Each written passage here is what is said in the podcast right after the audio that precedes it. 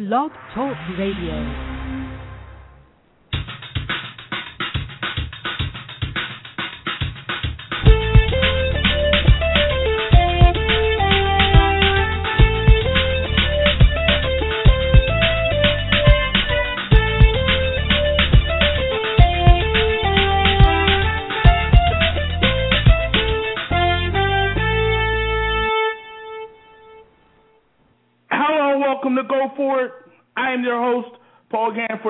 Two hours, we will be talking sports and having fun doing it. I want all your ideas, all your opinions, and all your beliefs. And of course, as always, you will get a heavy dose of my opinion. If you have an opinion, the number to call, 646 727 3070. That's 646 727 3070. You can listen to the show at blogtalkradio.com slash pgant. That's blogtalkradio.com slash PGANT. You can send messages to the show on Twitter at Go For It. And also the chat room is open. You can send messages there on the chat room, and that's at blogtalkradio.com slash PGANT. Great show lined up for you today. Expect to be joined by Knicks point guard Raymond Felton. And the Knicks made some moves this week uh, earlier in the free agency, uh, the free agency period. They brought in, uh, traded for Andrea Bargnani also got uh, re-signed J.R. Smith, and they brought in Metta World Peace. So, and, and Magic Johnson tweeted out after that that the Knicks are are a contending team, championship caliber team after bringing in Metta World Peace. I'm not sure how much he puts. I, I don't know if he puts them over the top all like that because Indiana is better. Uh, I think you know the Bulls are going to be better. The Heat are going to be the Heat. So I mean, there are going to be teams in the Eastern Conference and the, and the Brooklyn Nets, and with the moves they made, Jason Terry, Kevin Garnett, Paul Pierce. So that that's going to be uh, a tough order for the New York Knicks. But we'll see. We'll talk to Raymond Felton about that. Also, Jaclyn Betham, one of the stars of Tyler Perry's The Haves and Have Nots, which airs on OWN. She will be joining us talking about that big time show. A lot of people talking about that show. Uh, I know my wife is a fan. And so, you know, a lot of people are talking about the show. Show has a little bit of a buzz at this point, so we're going to talk to her about the show. And also, we're going to be joined by heavyweight contender Seth Mitchell. Seth coming off a victory over Jonathan Banks a few weeks back on the undercard of the Broner Malignaggi fight at the Barclays Center. So we're going to talk to Seth Mitchell about talk about talk to him about some of his future plans, which could – mean Chris Arreola. Chris Arreola, there's been talks that him and Chris Arreola may be getting it on in sometime in September, and that's a fight I would like to see. It's a very intriguing fight. You know, anytime you get Seth Mitchell and, and Arreola, two guys who are are very exciting fighters, you're gonna they're gonna be fireworks. So I, I'm kind of looking forward to that fight if it does happen. But I want to start now. Major League Baseball, the All Star Game is over. Um, and, and I want to talk about Mariano Rivera. Mariano Rivera, uh, the legend, all-time saves leader, great one of the greatest closers. Some say the greatest closer in the history of baseball. Well, Mariano Rivera got uh, his final curtain call at the All Star game the other night. A lot of people uh, talking about. Some big time uh, Yankees fans talked about they got chills watching that and, and the standing ovation. And, and Mariano Rivera seems like a, a stand-up guy. Seems like a very, very good guy. A, very, very good guy, family man. Everything you could ask for in a man and a person. And you know, Mariano Rivera ultimately, this is his last All Star game. This is his last season, and he's given a standing O. And he pitched a scoreless eighth, eighth inning, and and he got the All Star MVP.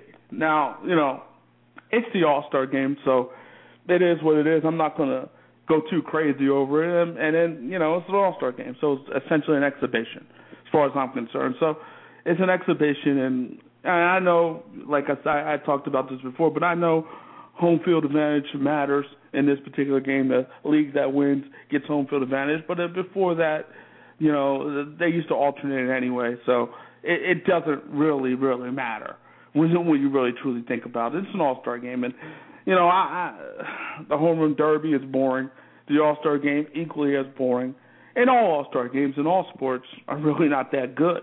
The best one to me is the NBA, and and I go and I talk about this every year. We get to the All Star game. especially you know the Pro Bowl. They were trying to reform the Pro Bowl, and you know they were talking about let's save the Pro Bowl, let's play serious, so on and so forth. I mean, it's an All Star game. It's an exhibition. It is what it is. And and with that being said, I don't really it, I don't have too much of an issue with Mariano Rivera getting the MVP. Reality is no one truly stepped up other than him. Maybe Chris Sale, you could argue, who pitched two innings, struck out two. I mean, he pitched the longest. He struck out two, and there was a shutout in this particular game. But I mean, you know, you, the thing about it is, one run was scored on a sac fly. Uh, another run, I believe, was scored on a fielder's choice as well. And, and then, you know, one uh, final run was scored by, uh, well, it was brought in by Jason Kipnis of the Cleveland Indians. But I mean, it was one run. I mean, it, it's just there was no one who truly really stood out in this particular All Star game. So the reality is, I don't truly have a problem with them giving the All Star game MVP to Mariano Rivera. I mean, like I said before, it's an exhibition. I know a lot of people had some issues with it. Uh, one particular person who had an issue is uh, Brett Myers. And Brett Myers, pitcher for the Cleveland Indians, came out and said, quote, and he tweeted, the guy that deserves the MVP are the guys that drove in the runs to get Mariano the chance to be a hero in the last All Star game. And again, can't really argue with that. You, you really can't argue with that. You, you can't. You, I think it's a legitimate point, but at the same time, and it is an exhibition game. At the same time, eh, I mean, it's, it's a lifetime achievement award, as I saw someone saying, and that's essentially what it is. And uh, Brett Myers tweeted also, appreciate Mar- Mariano Rivera for all he has done, but MVP, no way. Mariano's a class act, and I respect him, but the media rules who wins. Of course, the media rules who wins. They decide, they vote, and they determine a winner of the All Star MVP. Again, did anybody else really stand out? Chris Sale, again, you could point out to him a guy that possibly stood out, but did anybody else really, really stand out? I mean, no one really stood out enough where you can say, well, that person got robbed. You can't say Chris Sale got robbed. You can't say Jason Kipnis got robbed. You know, you can't you can't say that. I, I don't think anybody's out there truly saying that these guys got robbed. Maybe Kipnis deserves it because he did drive in an if he did drive in a run with a, a double, so maybe he deserved it. I don't know. I mean, J.J. Hardy, fielder's choice ground out you know, and you got Miguel Cabrera who had a, a sac fly. I mean, again, none of those things really stand out. None of those things are really anything special. So the reality is, as far as I'm concerned, Mariano Rivera, I can't say he deserved it, but you know he's earned it basically because uh, what he has done over the years. He essentially has earned it, not deserves it, but he earned it. He earned it by what he has done. He's earned it by being the all-time saves leader. He's earned it by closing many, many games for those New York Yankees, winning many, many championships with the New York Yankees. That's how he earned it. That's how he earned it. I, I mean, uh, did he deserve it? You can argue yes, you can argue no, but just it, it's it's a it comes down to body of work, and, and sometimes body of work rules the day. Sometimes we just fall on okay, based on his body of work, let's give it to him and and I think that's what happened here in, in this particular. That's not that's what I think. I, I know that's what happened here. I know that's what happened here, but I get it. I get it. I, I, I really get it. And in terms of some people having a, a problem with it, some taking umbrage with Mariano Rivera being named the MVP. But to me, this become this comes down to becoming a lifetime achievement award. And Mariano has achieved a lot in this game, has earned a lot in this game, and ultimately he got the MVP. Again, I don't have a problem with it. It is what it is. It's an MVP. It's an all-star game for crying out loud. It's an exhibition game for crying out loud. An exhibition game. Let's be clear about that. It's an exhibition game. So it doesn't matter. I mean, well, I guess you can argue in terms of the home field advantage, but really, it doesn't matter. This game truly doesn't matter. And you know, him getting the MVP has nothing to do with home field advantage anyway, so it doesn't really, really matter. But it is what it is, and a lot of people have some problems with it. But it is what it is, and kudos to Mariano Rivera. Great career. He's done it all as a closer. Class act, and he earned it. I have no problem with it. I can understand if you do, but I don't. I want to switch gears now to baseball, starting back up today. And you look at the last few days. I mean, July is a rough time in the world of sports because there's not much going on. The NBA's over, NHL is over, training camps have not started in the NFL, and they don't start to the end of the month. And, and so it, it's kind of a quiet time in sports. And you know, those past few days where you didn't have baseball, you you had the home run derby, but was that watchable? I mean, I understand people watch it in America and chicks dig the long ball, but is the home run derby watchable? I mean, there there are things I think you could do to make it more watchable. You can definitely make it more watchable. I mean, not necessarily a home run derby per se, but other facets of the game. I heard Nelly talk about this the other day in the ESPN. Um, in terms of other things you can do, run around the bases, see who runs around the bases the fastest, who can throw the ball the longest. I mean, things like that to kind of add some more depth if you will, to the to All Star Week to the All Star game. I mean, it, it's just, or the All Star festivities, I should say. I mean, it, it, just add some beef to it, add something more to it, because it's. I don't know about you, but I'm and I'm speaking for myself, and I know a lot of other people have said the same thing. But it, to me, the home run derby is not watchable. The All, MLB All Star game is it's not watchable. These things are not enjoyable. These things are not enjoyable. I, I can't watch them. I have not watched them. I will not watch them. It's just not very enjoyable to see. It's not. And, and I think they need to try to do other things to make it more exciting. And again, I, I think you know the reality is it's all all these things are exhibitions. The NFL, you know, their their Pro Bowl was a is a mess. It's boring, unwatchable hockey. I mean, it's just a whole bunch of goals, a lot of scoring, but people love scoring. But I mean, it's really not a game; it's an exhibition game. Baseball, you know, you, you saw what we saw the other night. Not very, very exciting. And basketball, which I think is the most exciting of all four of the sports. I mean, I think they get it in terms of turning this thing into a big time event with multiple events on All Star Saturday night and just the whole weekend itself Friday, Saturday, and Sunday, the celebrity games, rookie games, uh, rookie sophomore games, I should say, and the All Star game concluding on Sunday. I mean, they, they do a good job, in my opinion. They do it the best. And uh, as far as I'm concerned, I think the the NBA does it the best in terms of All Star games. No one does it, as far as I'm concerned, like the NBA. And I think baseball has to try to do some other things other than the home run derby do other things other than the home run derby and run around the bases. Who can run around the bases the fastest? See who has the best throwing arm. Those kind of things. I mean, those kind of things to me would would add excitement, would add intrigue to a drab and boring event. It's a tired event as far as I'm concerned. The home run derby.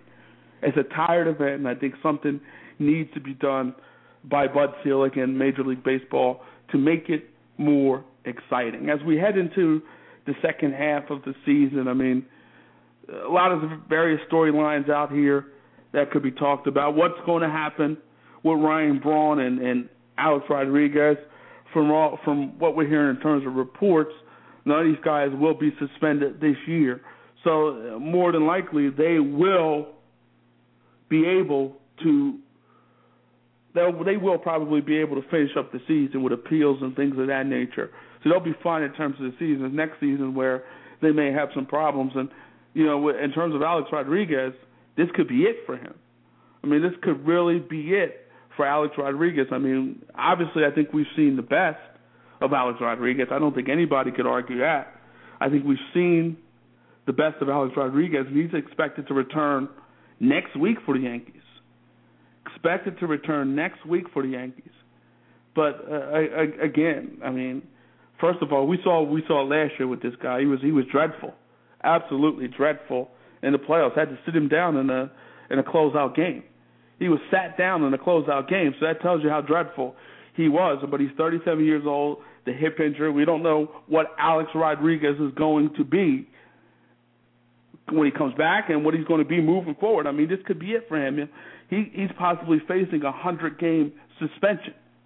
So, in terms of Alex Rodriguez, I mean, this could be it for him. We may not see Alex Rodriguez after this season. So, I guess it's time for us to enjoy him. I guess.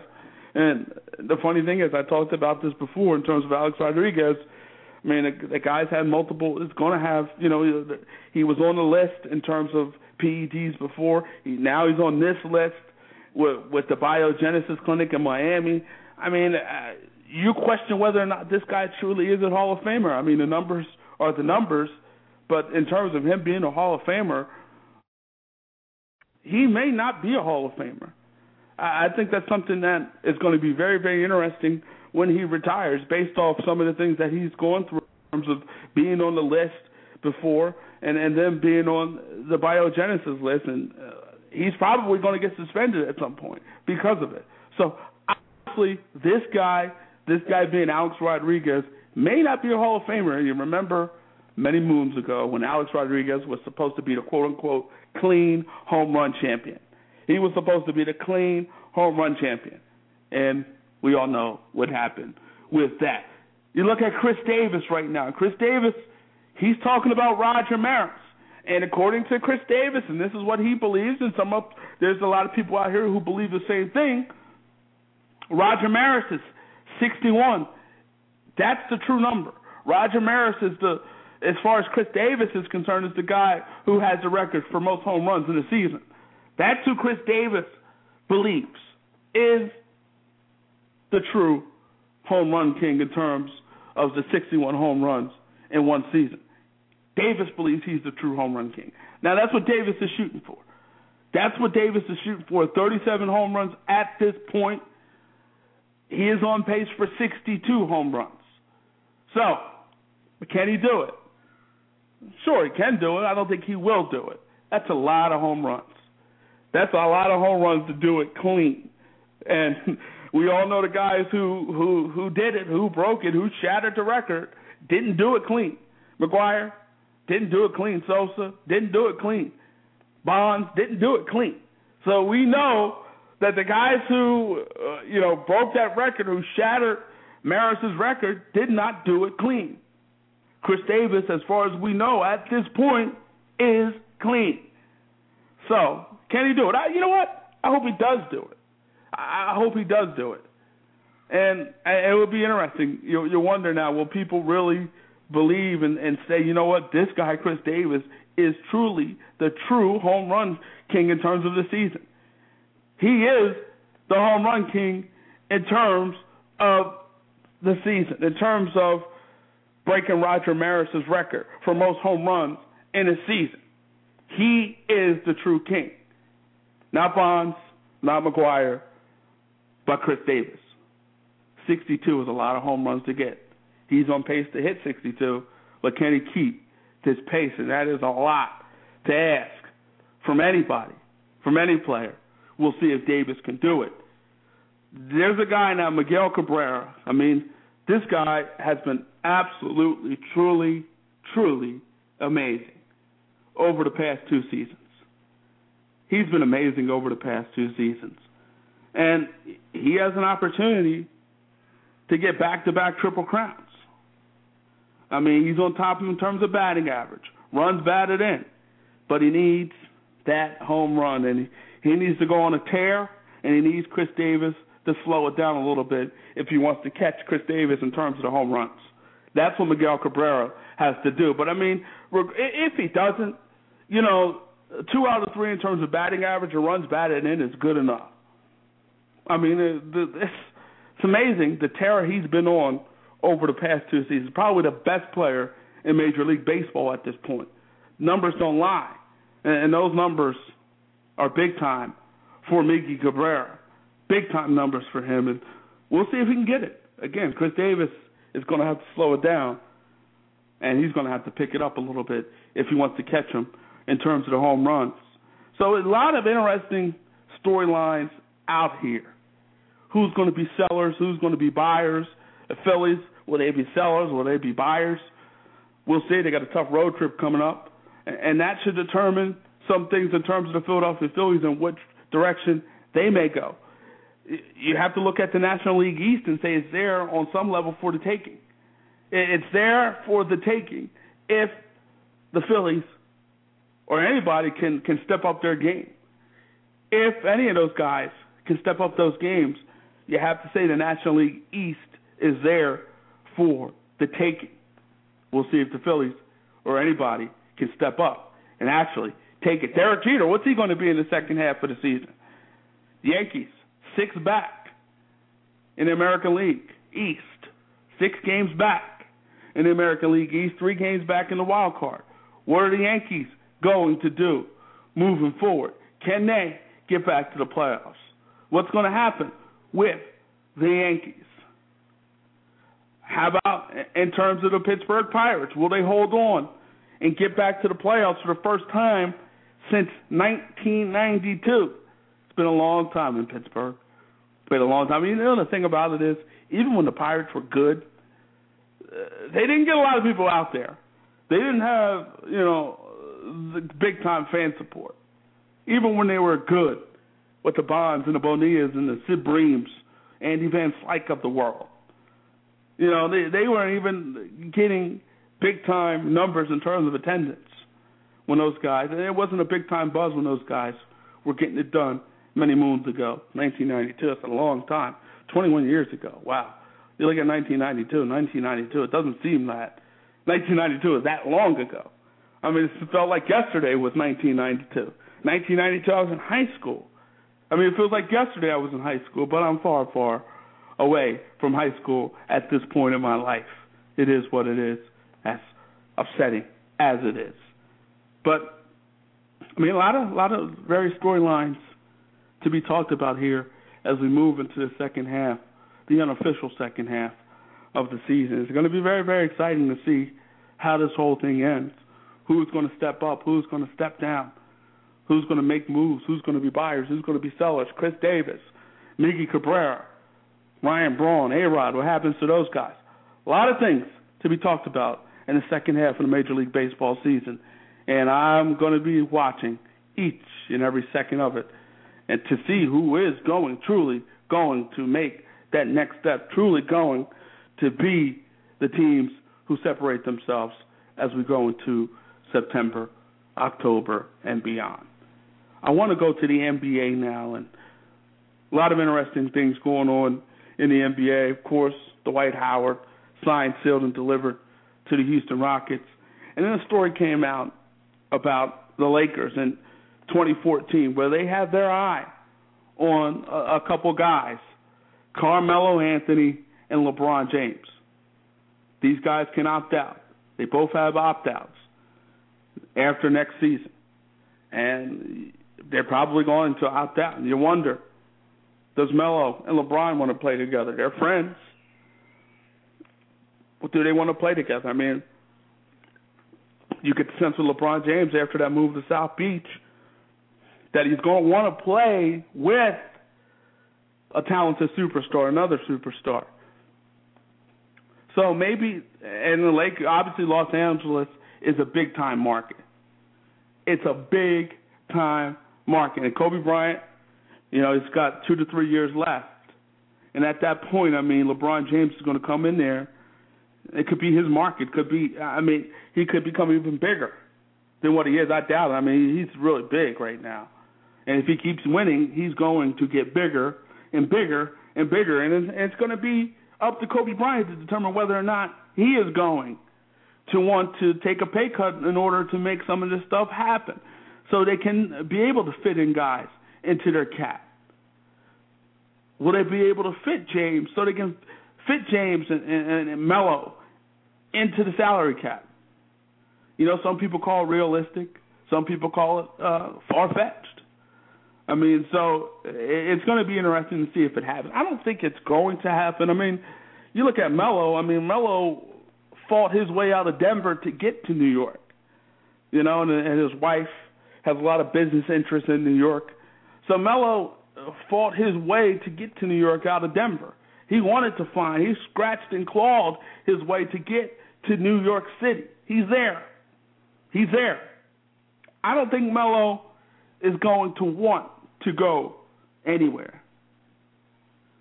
I don't think Melo is going to want to go anywhere. I could see LeBron James going somewhere. I mean, Dwyane Wade, we've seen the last two seasons, has broke down. I mean, he didn't break down completely, but he was breaking down.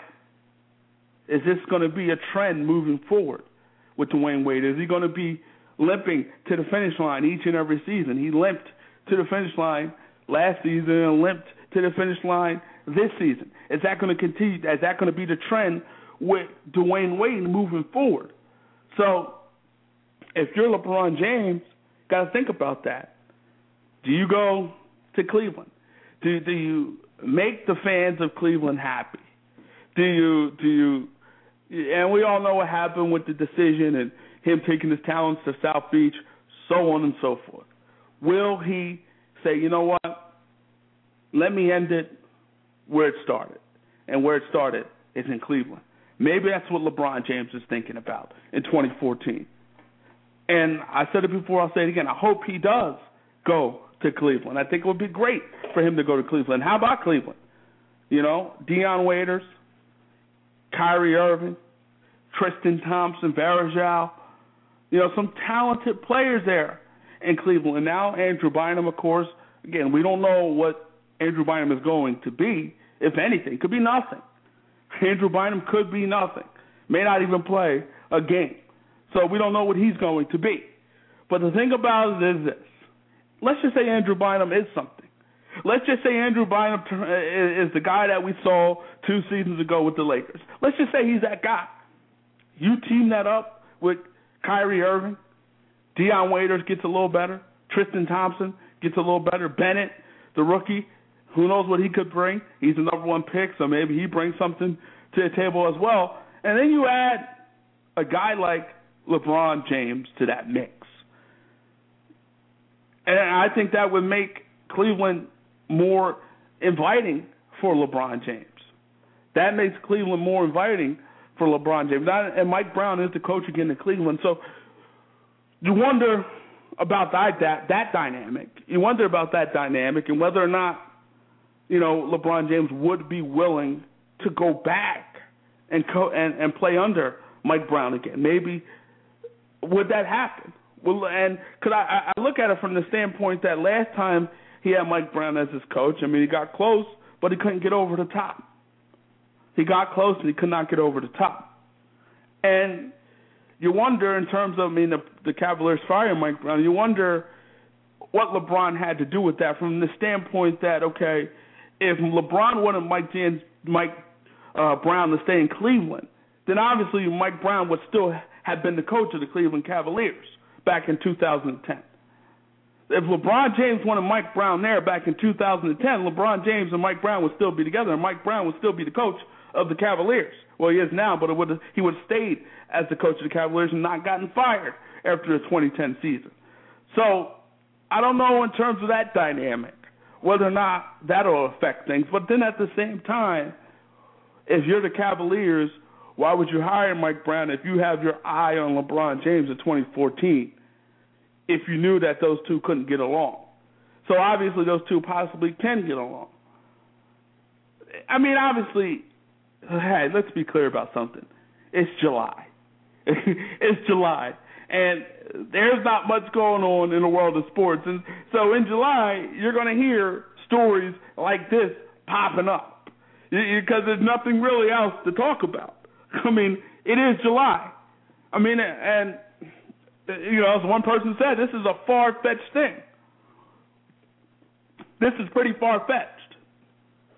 And I I can never doubt or count out the Los Angeles Lakers in terms of rebuilding, in terms of getting back to where they once were. I mean, the Lakers, this is the Lakers organization that got Shaq, a Lakers organization that drafted Kobe, a Lakers organization after Shaq that found a way to get Pau Gasol and kept the winning going. So, this Laker organization knows what it's doing. They know what they're doing at this point. They got to. And granted, at the time, Jerry West was a part of the Lakers when they got Shaq, and uh, drafted for Kobe. But Mitch Kupchak did bring in Pau Gasol, and that Pau Gasol move was a big time move for the Lakers because, again, that started the repeat for the Lakers and Kobe Bryant getting those two titles without Shaq. You don't make the move for Gasol, Kobe Bryant probably does not have those two titles that he won uh, a couple years back. So it should be very, very interesting to see what happens in 2014. Obviously, you got a big time free agency class, and as I said before, I'll say it again. I said before uh, a few weeks back. Free agency in the NBA, when you have big time stars, is a beautiful thing for the league. People are talking about the NBA into July. Into July, they're talking about the NBA, and one of the reasons is you got big time free agents out there on the market. LeBron James on the market, Melo on the market. I mean, you can't ask for anything more if you're the NBA. Big time superstars becoming free agents. And with that being said, people paying attention and people caring about who are the free agents. I mean, you got Luol Deng who's going to be a free agent as well. Danny Granger. I mean, Amar'e Stoudemire. You got Chris uh, Chris Bosh and Dwyane Wade who also have the uh, option to opt out. So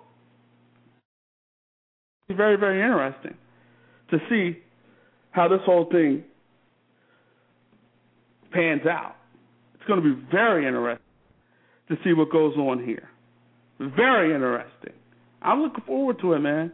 I'm looking forward to it. And uh, if you're Adam Silver in the NBA, you look forward to it as well. A lot of people are looking forward to it. A lot of people are looking forward to the possibilities. Melo possibly going to LA. LeBron possibly going to LA. I mean, uh, who knows what will happen? Who knows what will happen? But I know one thing, and this is what I do know. It's going to be very, very intriguing to see it all play out. How about the Nets? The Brooklyn Nets. I was tempted to call them the New Jersey Nets, but the Brooklyn Nets. And the Brooklyn Nets today, they made some announcements. Jason Terry, Paul Pierce, Kevin Garnett, they're in the fold. That's going to be a tough team to beat moving forward. A very, very tough team to beat. And, and it's going to be interesting. We're going to bring Raymond Felton in, in here in a moment. And I'm going to get his take on how he views that Brooklyn Nets team. That's going to be a tough team to beat. A very tough team to beat. You're listening to Go For It on Blog Talk Radio.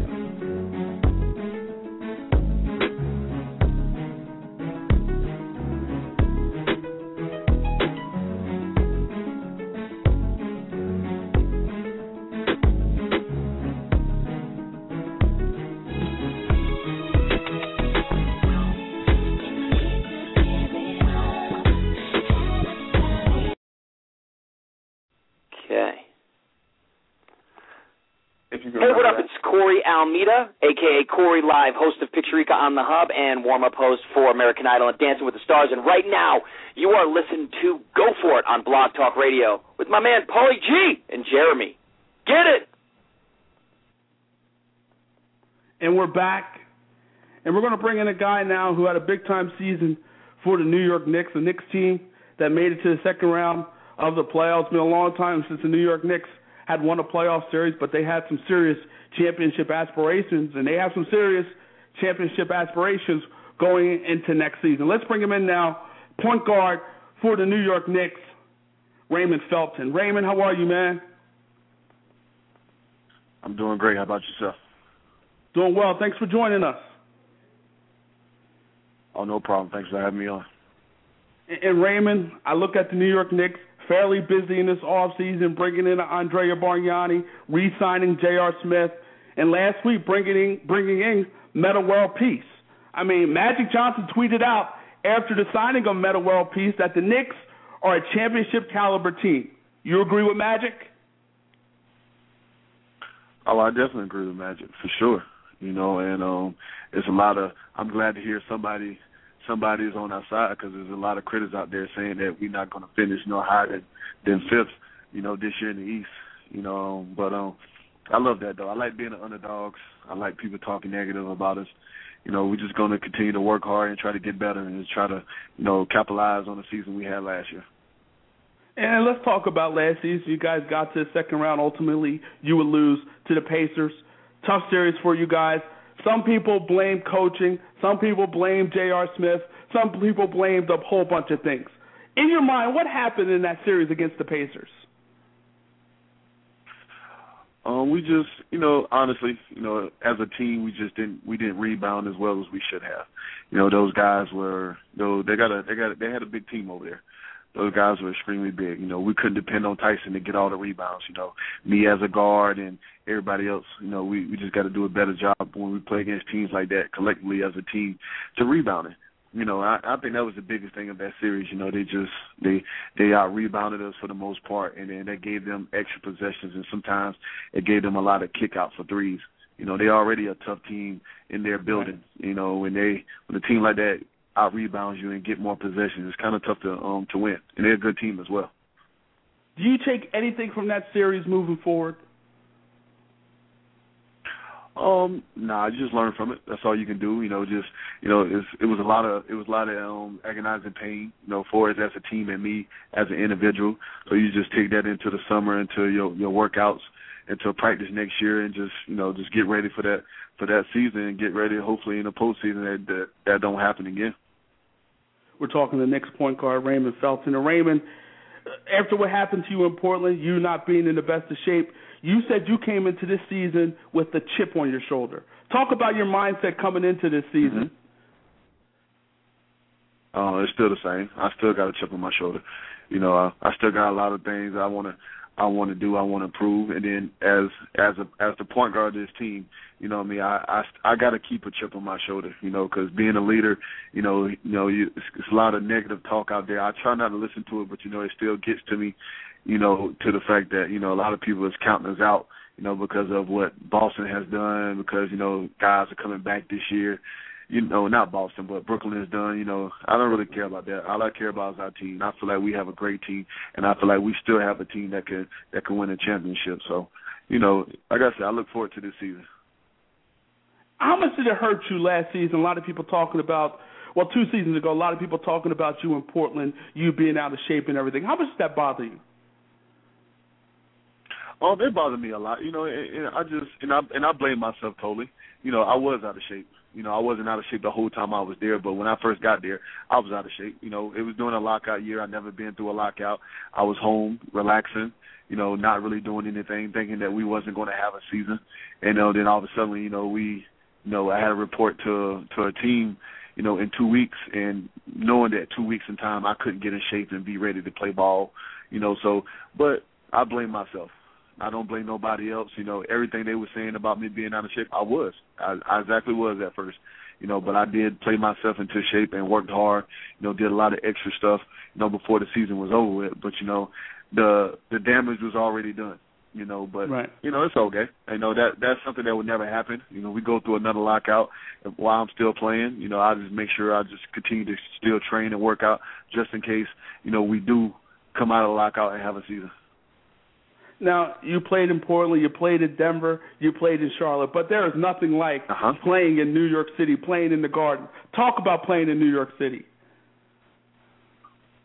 It's great, man. You know, you know, New York is the mecca of basketball. You know, there's those those are some of the greatest fans in the world. You know, they're gonna let you know when you're doing great, and they're gonna also let you know when you ain't playing well. You know, and you, you gotta love that. You gotta love that. You know, you you know they they're gonna love you. They you got a lot of a lot of true Knicks fans out there, you know, and you know they they with you 100%. They they they and they back you. You know, as long as you play hard and you give it 100% and you give it you all out there, you know, those Knicks fans are going to love you. You know, and that's what I love about New York, man. Those those fans are true and they know the game of basketball, and I and I love it there, man. I just love the atmosphere.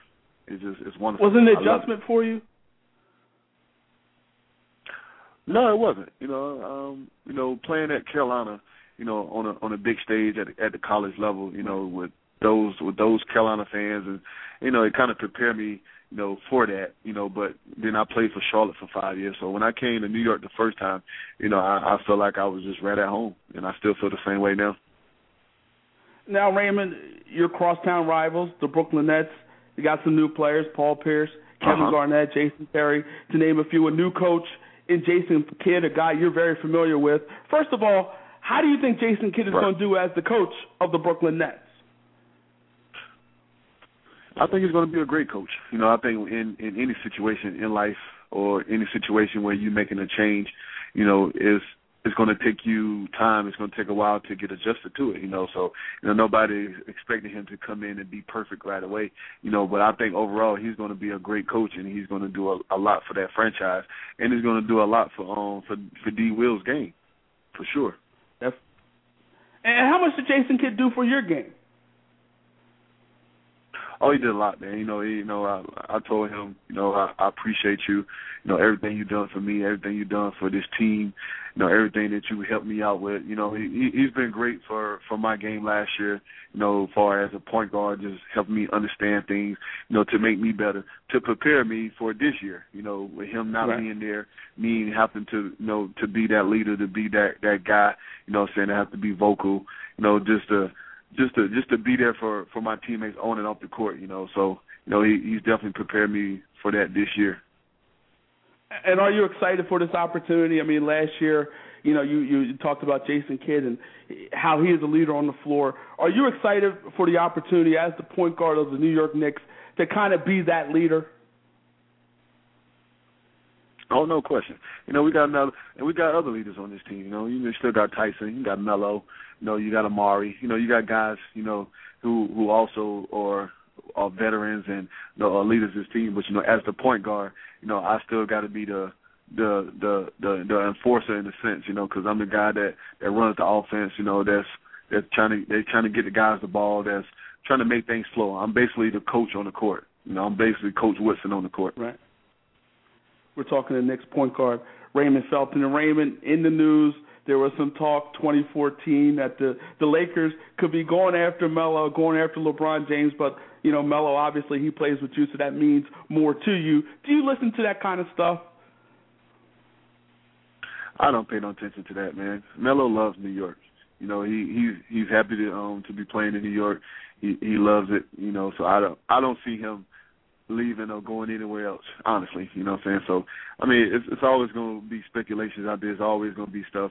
You know, that's that's that's what they have to do. They have to they have to talk about something to to make it sound exciting, you know, but I don't think either one of those guys gonna leave the teams that they're playing for right now. Now, in the Eastern Conference, you have the Heat, obviously two-time champions. They have the big three. You have the Pacers. Danny Granger's coming back. You have the Bulls. Derrick Rose is coming back, and of course, you have the Nets. Paul Pierce, Kevin Garnett. In your mind, how do the Knicks stack up against the powers in the Eastern Conference? I, I feel like we still right there. We still in that top three, my opinion.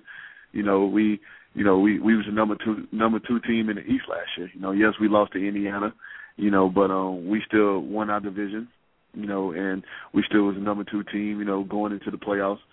And um I still we I still feel like we're still in that same position. We still have our same team. We still have the still have the core of our team. And then on top of that, you know, we add a Bargnani as a seven footer, you know, to to really hit that jump shot for us. Then you have, you know, Metta World Peace who's I think overall is a is an overall player. He can guard all positions from one through five. You know, he's a he's a three point threat. You know, he he can post up as well because he he's strong. You know, and he's he's going to help us out tremendously, man. I I love our chances. I love the team that we have. Raymond, you are big on Twitter. Where can fans connect with you on Twitter? Oh yeah, my Twitter name is at R Felton GBMS. That is my Twitter Fans, name. Make sure you connect with this man on Twitter. He's expecting a big time season for the New York Knicks. This season was a big time season for the Knicks. Now it's time for the Knicks to take that next step. Raymond, pleasure talking to you, man. Wish you nothing but the best of luck. Let's do this again. Oh, for sure. Thanks for having me on. Take care. Raymond Felton, point guard for the New York Knicks.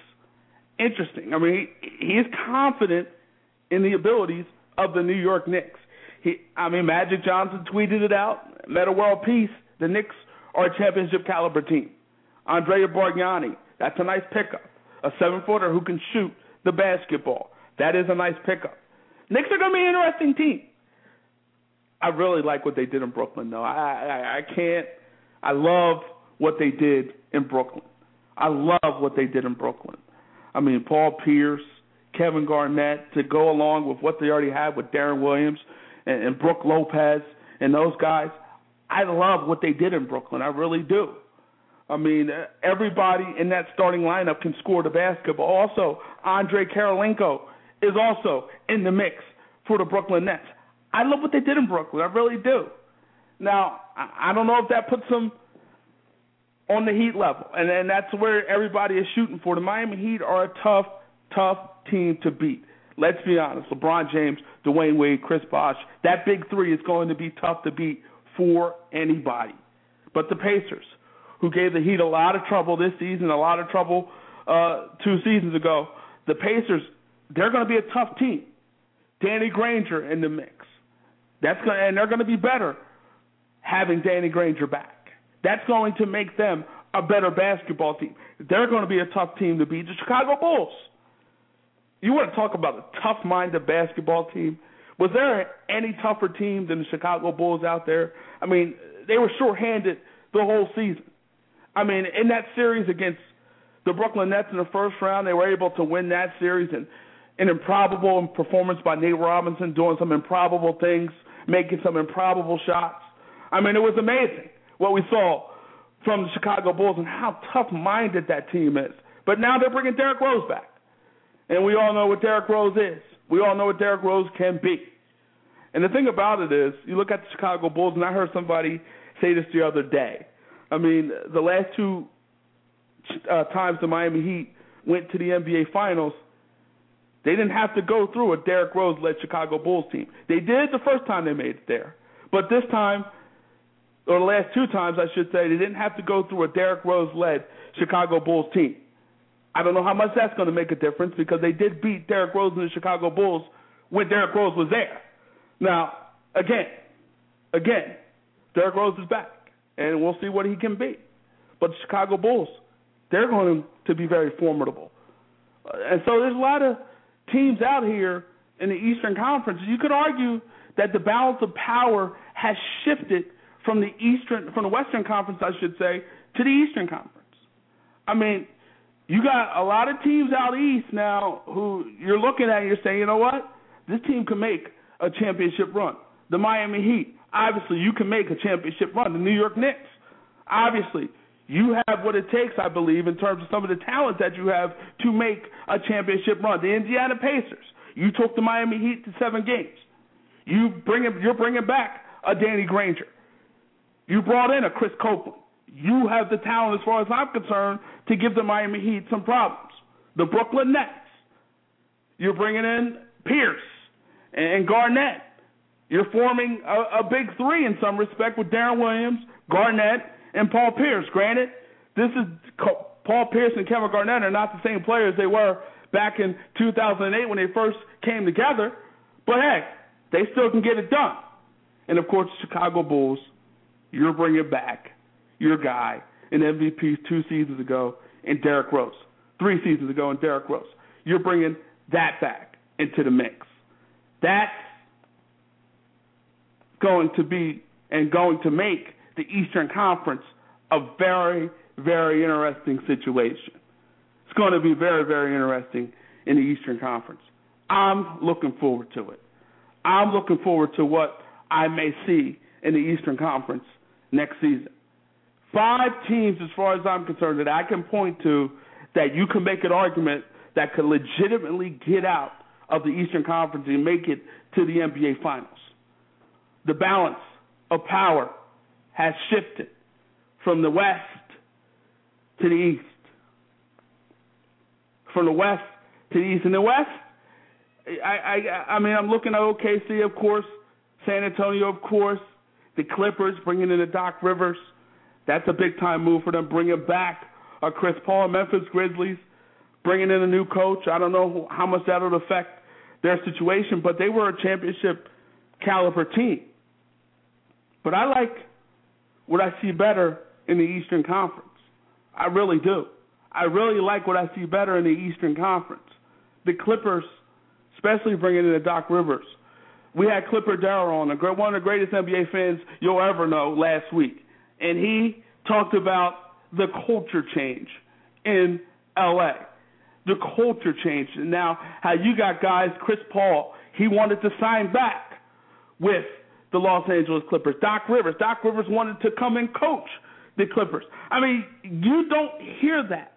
It's, it just doesn't happen. It just doesn't happen.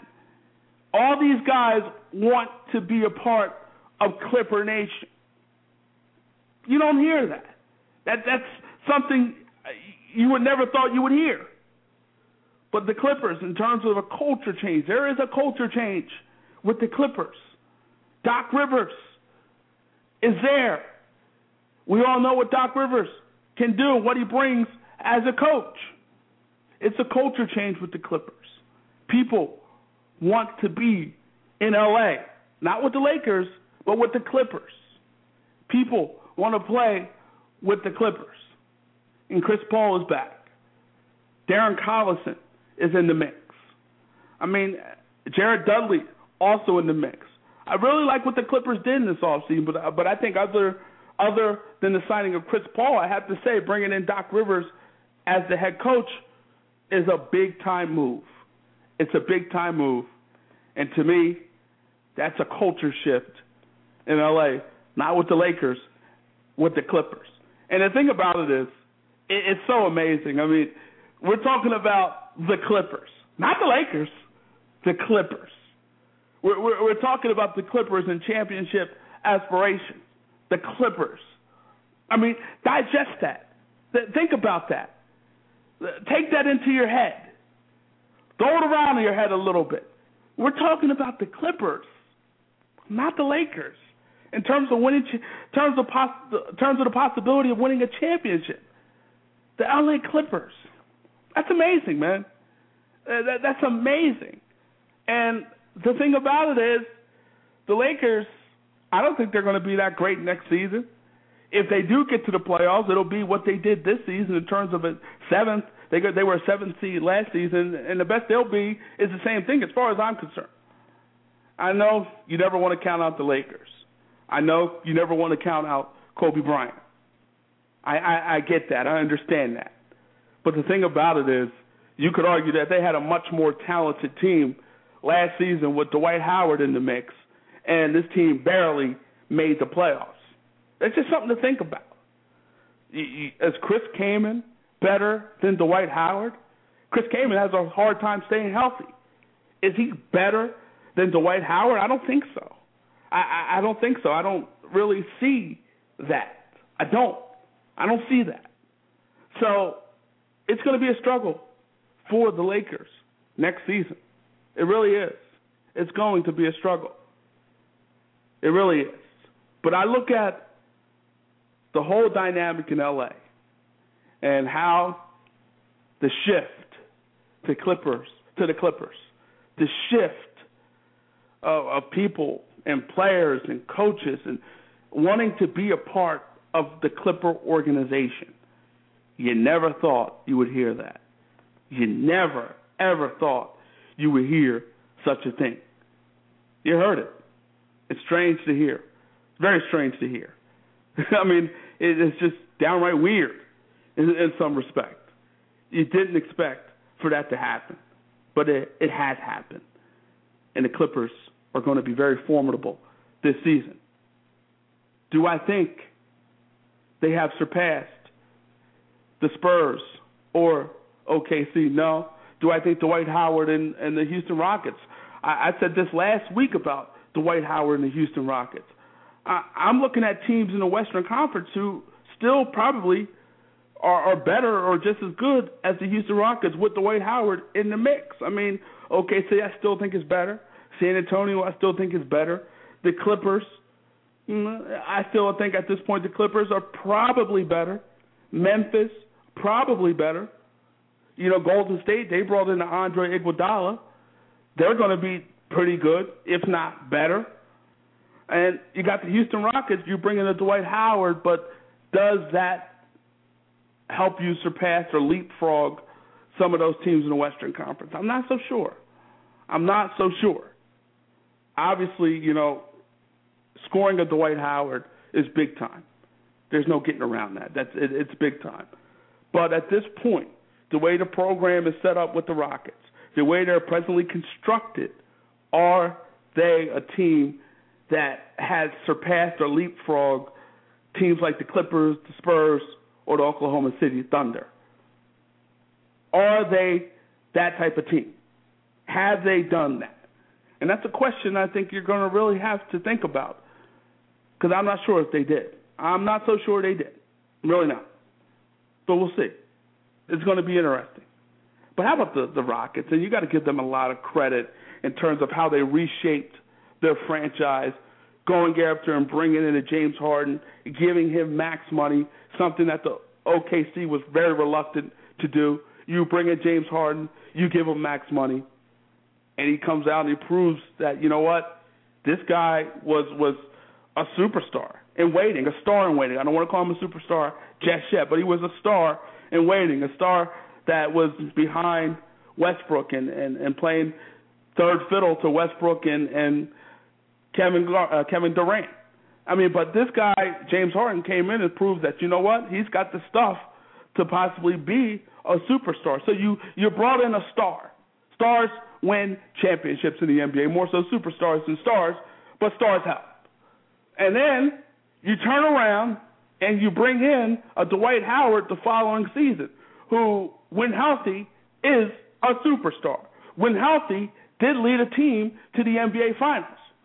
I mean, he led a team to the NBA Finals, a team that you look at on paper, how formidable was that Orlando Magic team other than Dwight Howard that got to the NBA Finals? That was the year Turkoglu, Turkoglu had a big time season for the Magic in that year. Turkoglu had a big time season for them. He, he was big time for the Magic during that season. Big time. He was big time for the Magic. And, you know, when he was one of the reasons that the Magic did get to the NBA Finals. But, I mean, you look at that roster, that was a roster where you had Jameer Nelson, who went out early with that shoulder injury. They plugged in Rafer Alston. But they did have Courtney Lee, who was decent. J.J. Redick, Jason Richardson, Turkoglu. I mean, Turkoglu was had a big year for them. He was in a lot of ways their closer back then. But I mean, you look at their roster. I mean, let's look at the first five guys in terms of points per game. Dwight Howard, 20 points per game. Then Rashard Lewis stepped in at 17 points per game. Then after that, Turkoglu was 16 and Jameer Nelson was 16. But Jameer Nelson missed a big part of that season. And then they plugged in a Rafer Alston.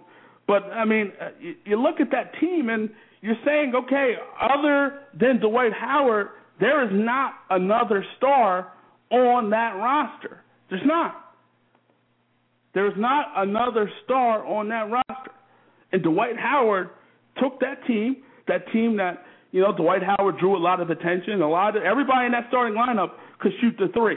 Rashard Lewis was a stretch four. Hedo Turkoglu could shoot the three. Jameer Nelson could shoot the three. You know, Courtney Lee is a guy who could shoot the three. J.J. Redick, of course, can shoot the three.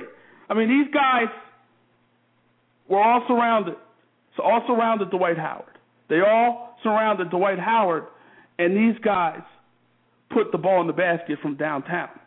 But the thing about it is, you stack this team up against other teams out there, and you're saying to yourself, okay, this is not all that great. This is not all that great. And Dwight Howard did take this team to the NBA Finals. So say what you want. Say what you want about Dwight Howard. He flip flops, can't make a decision, he wavers. Say what you want. Say all those things. And all those things may be true. Probably are true. But the thing about it is this guy, when healthy, is the best center in this game. When healthy, is a superstar. When healthy, did lead a team to the NBA Finals.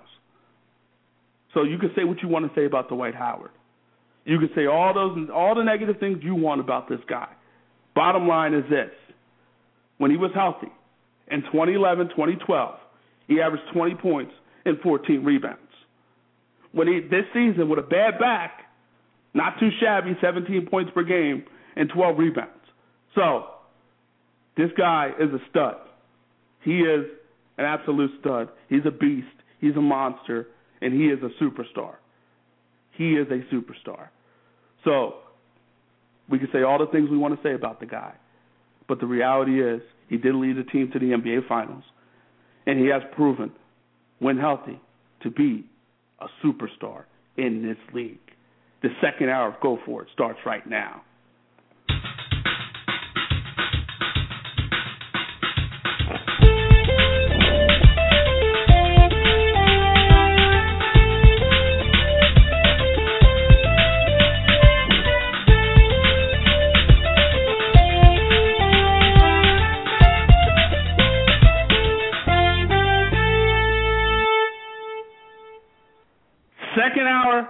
Of Go For It, starting right now. And in this hour, we're going to be joined by one of the stars of Tyler Perry's Haves and Have Nots, Jaclyn Betham. She's going to join us. She's going to talk about the show, a big time show, a show with a lot of buzz. I mean, a lot of people are talking about that show.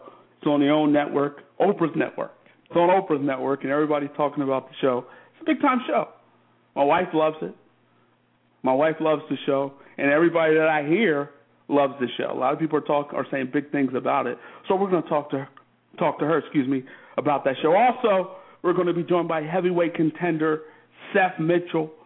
Seth Mitchell coming off a, uh, a winning performance against Jonathan Banks, and you know Seth Mitchell's a guy now who's put himself back into the heavyweight mix.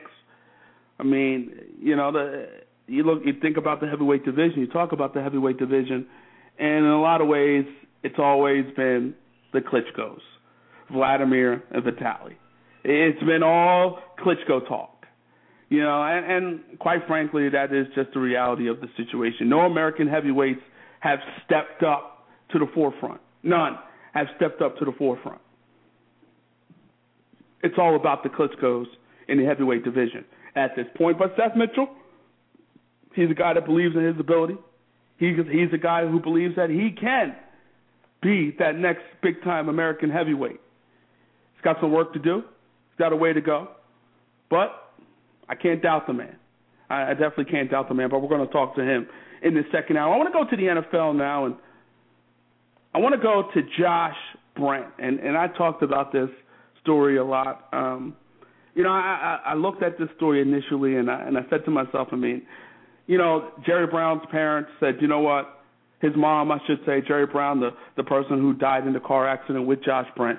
Jerry Brown's mother, you know, she said, stand by Josh Brent, support Josh Brent, and and that's what the Cowboys have done to this point. They they have supported Josh Brent, but Josh Brent decided, you know what?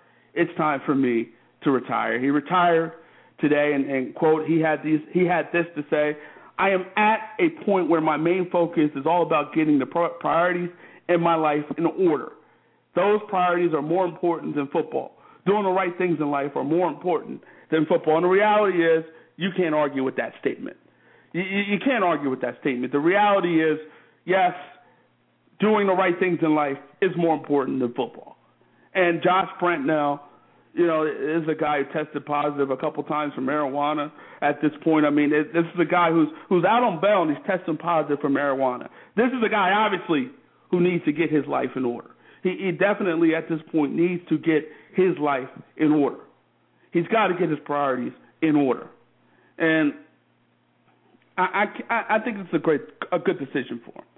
It's a good decision for him. I mean, it, it's good to to prioritize in life and, and figure out, you know what, where am I going?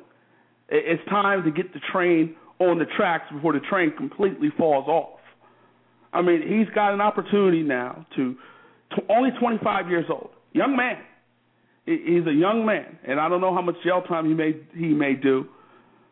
I mean, he is facing a manslaughter charge, so I don't know how much jail time he will do. And I, I, it was my contention when this whole thing happened that I was hoping that jail. T- I, I was hoping probation for this guy. For the simple fact is, you know what? He suffered enough. Obviously, Jerry Brown was his best friend, and you know, in that car accident, he killed his best friend. I mean, I, I mean, think about that. So he's already in enough pain. I mean, could you imagine that? Not only, you know, obviously getting into a car accident, that's traumatic enough, but getting into a car accident that kills your best friend. That's a tough thing to come back from. That's a tough thing to come back from. And lot, not too many people can come back from something like that. So it was, it was my opinion at the point at that point and at that time, and, and I kind of still feel the same way that you know I, I wanted the guy not to get jail time because I felt like he suffered enough. He, he's suffering. I mean, the suffering has to be. Uh, I don't know how you sleep at night. I really don't know how this guy can sleep at night. I really don't. I mean, it, it's got to be something that is uh, so mentally taxing on him. I mean, this is his best friend. It, wasn't a stranger that he killed, and, that's that's bad enough as well. But this was his best friend. So you know that that's tough for for anybody to have to live through something like that. You were the sole reason that your best friend died. I mean, and think about that. That's tough. That's rough. That is rough. And Josh Brent, a guy who you know has some promise, a guy now who only 25 years old, he's decided to hang him up. And this is similar to the decision that Rolando McClain made for uh, the Baltimore Ravens, where you know got into some trouble off the field, and he decided, you know what, I, I got to retire and clean this thing up. I, I got to clean this thing up. And Josh Brent has to clean this thing up moving forward if he wants, in my mind, to be successful in life. And the beauty of this for Josh Brent and even Rolando McClain, who was also young, Josh Brent's only 25 years old. 25 years old. I mean, so you have a lot of time to get your life right. I mean, Rolando McClain's only 24 years old.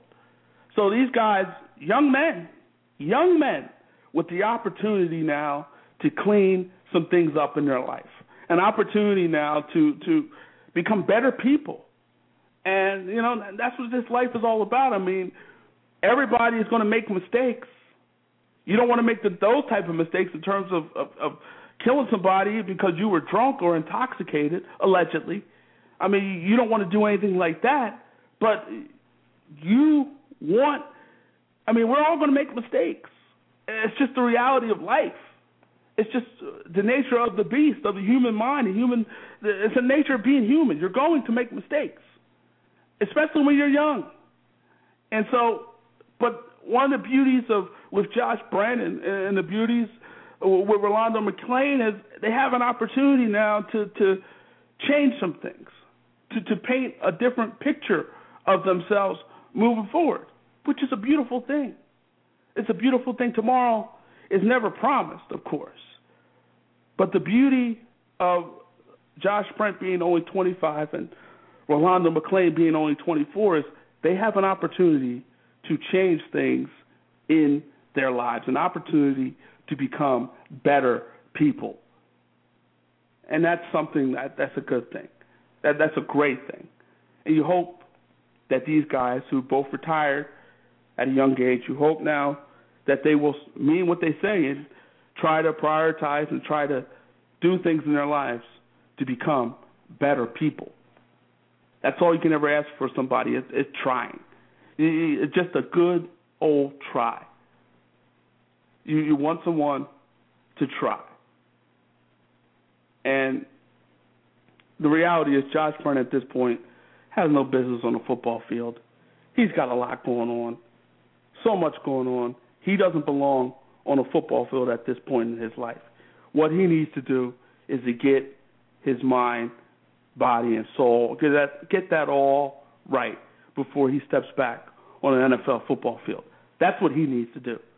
And you hope, again, that McClain and that Brent will actually do that, that they will actually become better people and, and, and try to become better people and do what they have to do. Work hard, work their butts off to become better people. They work their butts off to get to this level, which is the NFL. You hope they can work their butts off to get to a point in their lives off the field where they're better people. You hope. That's all you can do is hope. You hope everything turns out well for these guys. Tiki Barber had some interesting comments today. Tiki Barber, according to Tiki, Tiki talks a lot. Tiki, Tiki, Tiki. Tiki believes that Eli Manning has surpassed Peyton Manning. He believes that Eli Manning has surpassed Peyton Manning. And he said that today on CBS Radio. Interesting comments for Tiki from Tiki Barber. I mean, Tiki went on to say, quote, the expectations was that he was never going to be Peyton and talking about Eli. I remember having these conversations with people who watched Eli in college saying, he's good, but he's never going to be Peyton. He's not Peyton. Guess what? According to Tiki Barber, I think he's better than Peyton. And I, you know what?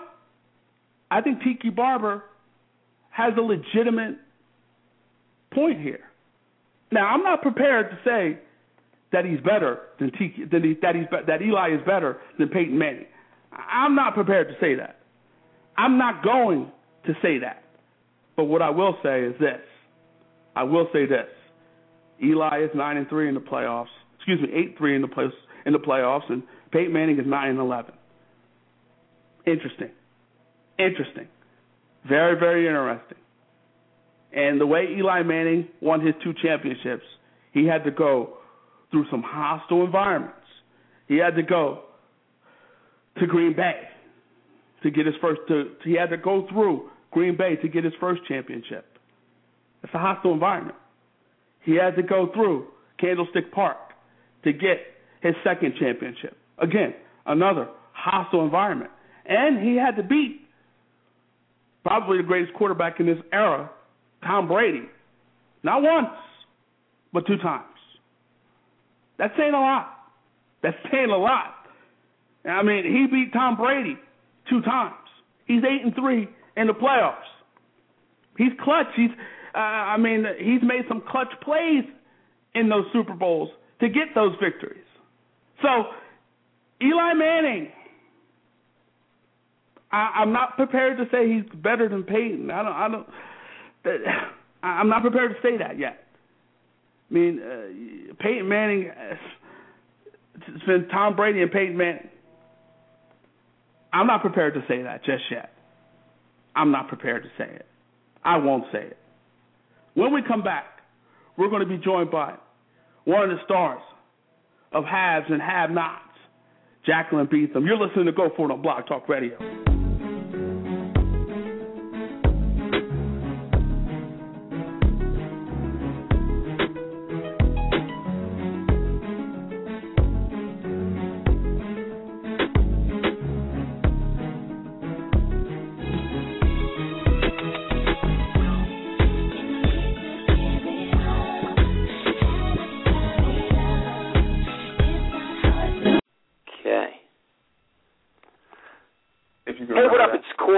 Almeida, aka Corey Live, host of Pictureka on the Hub and warm up host for American Idol and Dancing with the Stars. And right now, you are listening to Go For It on Blog Talk Radio with my man Paulie G and Jeremy.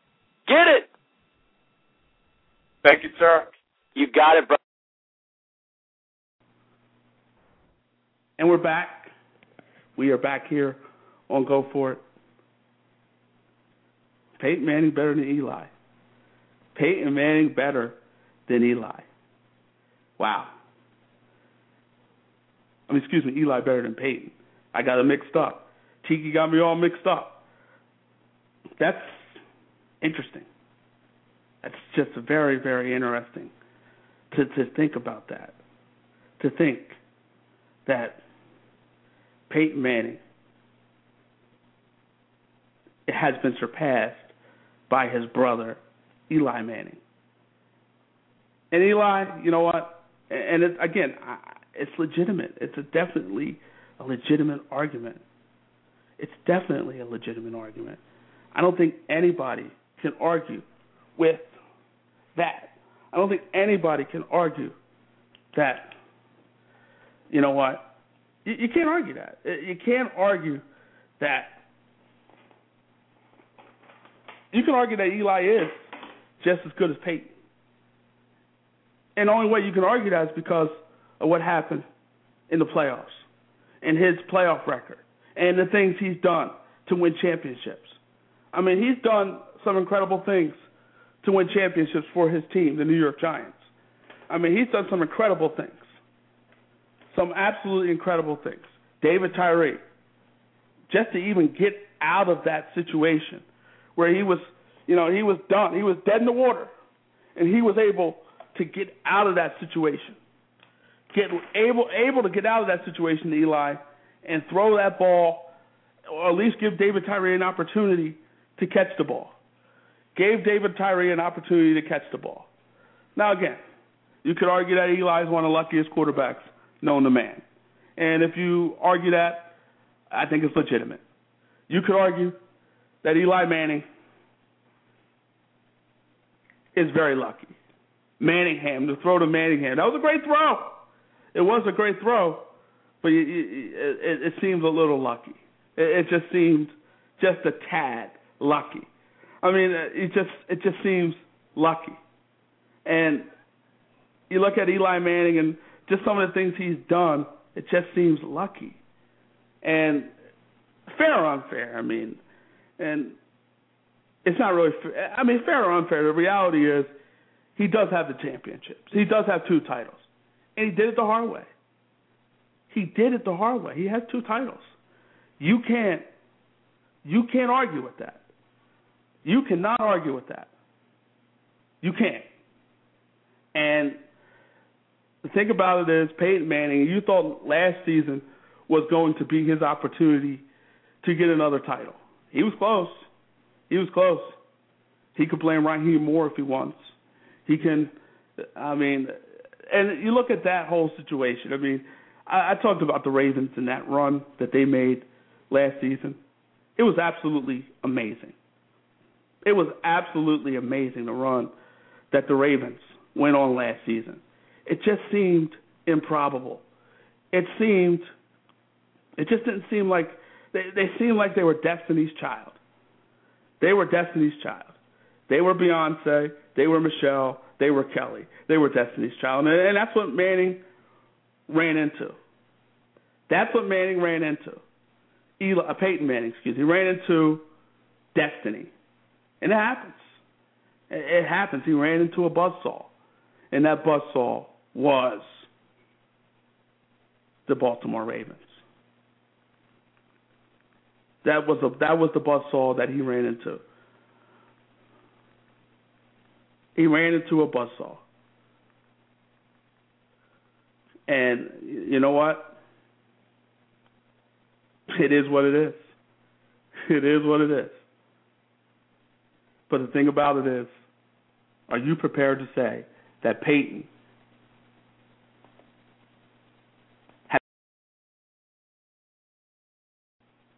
has been surpassed by his little brother. No one ever thought that would be possible. No one. If you thought that was possible, you're lying. You are lying. And I don't believe you, and I don't trust you. If you thought that was possible, I don't think anybody thought that was possible. But it's happened. It has happened. And the reality is, Maybe when it's all said and done. When it's all said and done, Eli Manning might be better than Peyton. But we shall see. Another quarterback, Colin Kaepernick, in the news, posted a picture on Instagram, him wearing a Miami Dolphins hat. Um, obviously, a youthful indiscretion. Obviously, part of being young and amazing. Like you, you don't do that. You, you, you know better than that. You know better than that. I mean, come on.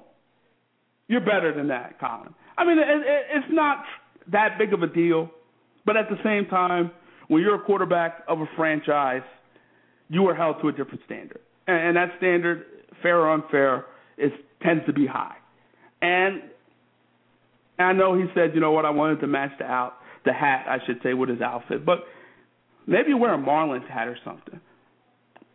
Maybe you find another team with those colors. Maybe a Marlins hat would would would have worked better. You don't wear a Miami Dolphins hat. That's just something you just don't do. You don't.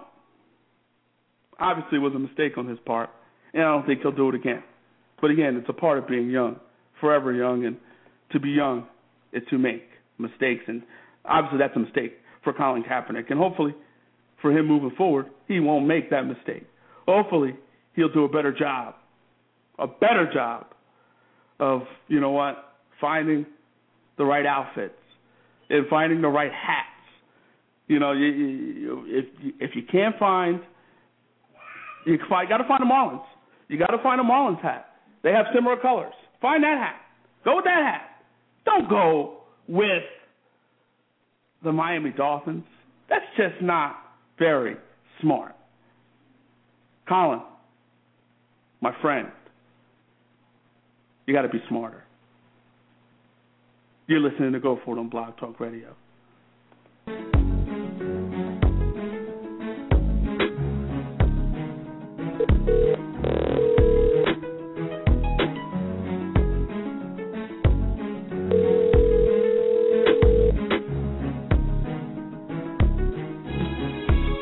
The person you have called is unavailable right now. Please try again later. La persona que usted ha llamado no está disponible en este momento. Por favor, intente de nuevo más tarde. Message 2. Switch 599. The person you have called is unavailable right now. Please try again later. La persona que usted ha llamado no está disponible en este momento. Por favor, intente de nuevo más tarde. Message 2. Switch 599. The person you have called is unavailable right now. Please try again later. La persona que usted ha llamado no está disponible.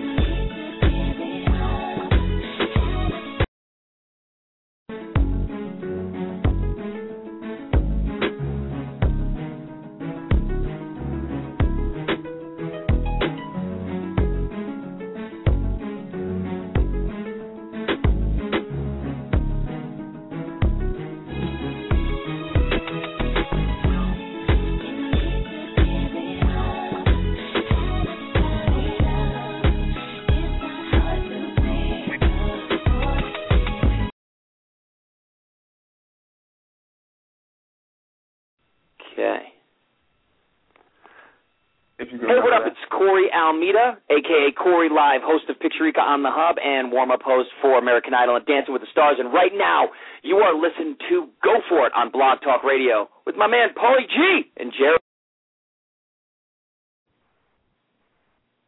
And we're back. Trying to get Jaclyn Betham on the line, one of the stars of Haves and Have Nots. I believe she's having some problems with her phone. So we're going to try to, we're, we're working to get that fixed, working to get that solved. But in the meantime, we look at Major League Baseball. We look at the return of Major League Baseball. And I talked about this earlier, and I'm going to talk about it again. Um, it's July, and you know, you, you hear stories in July, you know, about things like LeBron James wanting to be with the Lakers, and Carmelo Anthony think about going to the Lakers. You hear those type of stories in July. I mean, that's just the nature of July. I mean, those type of those are type of stories that you hear. You, you hear I mean, and, and it's just pure speculation. I mean, just pure and utter speculation. Like, there's no way that. I mean, I don't see that happening. There's no way that's going to happen. I don't think. I I, don't think it's going to happen. But you never, you never, you never, you never doubt the Lakers. You never doubt the Lakers. You never doubt what they can do. You never, you never do because the Lakers are the Lakers, and the Lakers do big time things. They really do. You can't doubt the Lakers. I don't doubt the Lakers. I refuse to doubt the Lakers.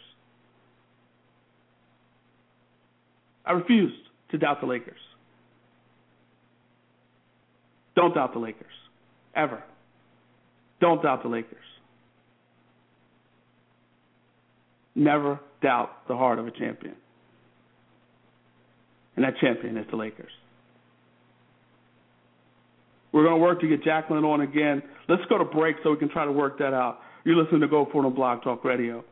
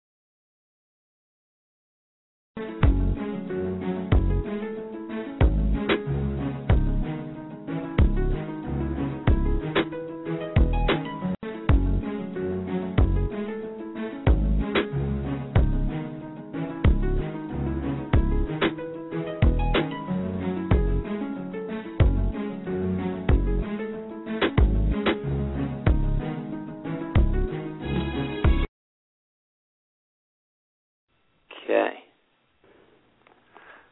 Hey, what up? It's Corey Almeida, aka Corey Live, host of Pictureka on the Hub and warm-up host for American Idol and Dancing with the Stars. And right now, you are listening to Go For It on Blog Talk Radio with my man Paulie G and Jeremy. Get it?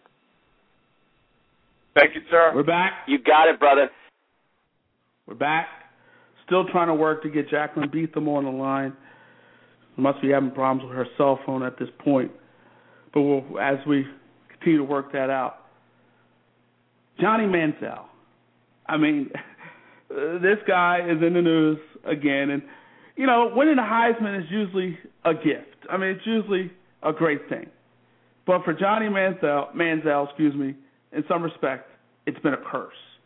It, it has been a curse, and I don't know. I mean, the, the guy is going through various situations.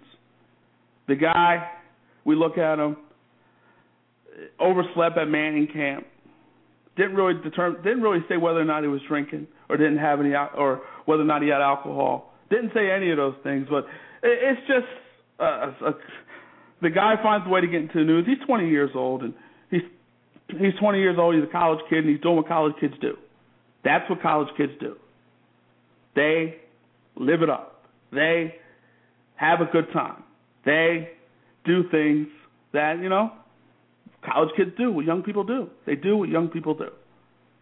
And the thing about it is, Johnny Manziel's been doing what young people do. And the thing about it is, he had a situation where he said he overslept. He overslept. You know, the man overslept. I, I got to. He says he overslept. I got to respect that. You overslept. You overslept. You know what? And, and that's what he did. He said he overslept. And the thing about it is, if a man oversleeps and he tells you he oversleeps, I have to accept that he overslept. I have to accept that's what he did. I have to accept that. But you know, my my antennas go off a little bit. Uh, my antennas go off a little bit. You know, I mean, when when asked a direct, you know, question straight up, you know what? Were you drinking alcohol during the time at the camp? He said, I'm not going into details about what happened at the Manning camp. We had social events every night. So, what does that tell you? What does that tell you? What does that tell you? It tells you that maybe Mr. Manziel might have been drinking. It tells you that Johnny Heisman, Johnny Football, may have been doing some things he wasn't supposed to be doing. Let's take a call. Hello, you're on Go For It. Hello? Hello, you're on Go For It. Caller is not there. But anyway, Johnny Heisman, Johnny Football, however you want to say it, he's young.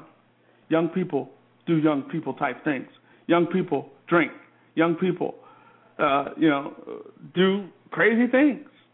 And obviously he's 20 years old, so can he really say that at the age of 20 years old that I was drinking? I mean, can he really answer that?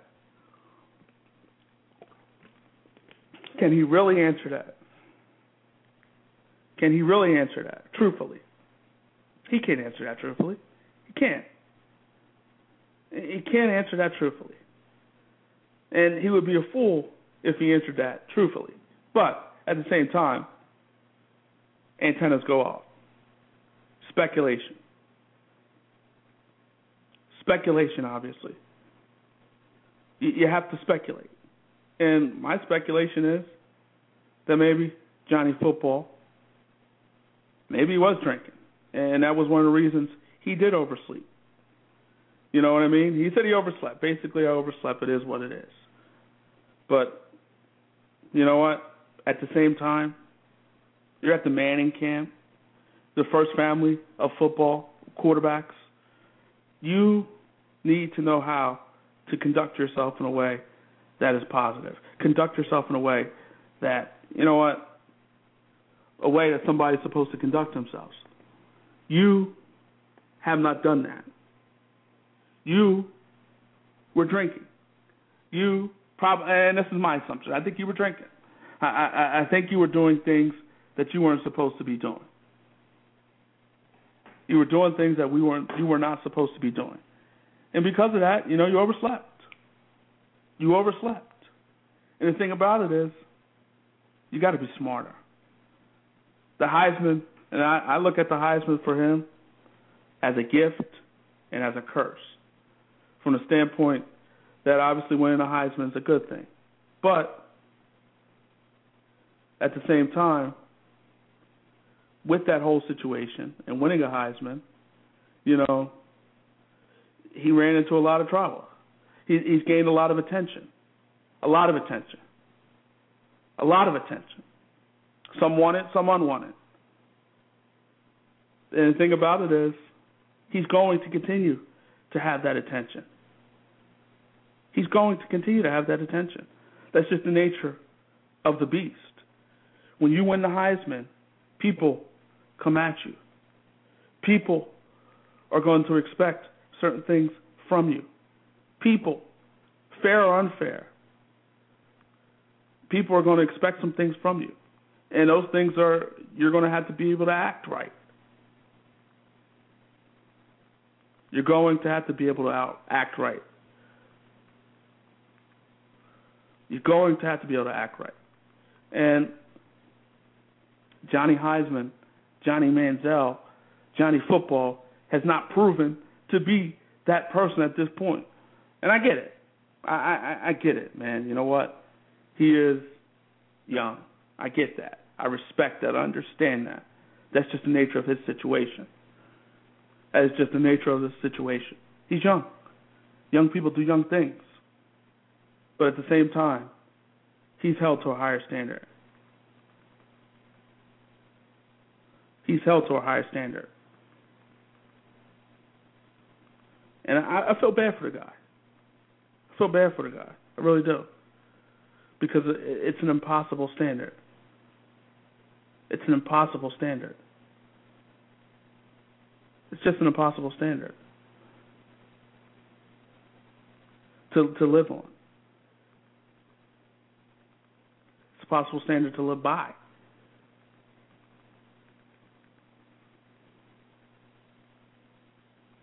A very impossible standard to live by. Very impossible. It's unfortunate.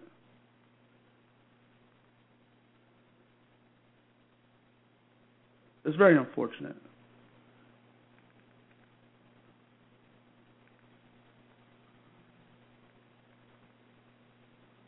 Very unfortunate standard to live by.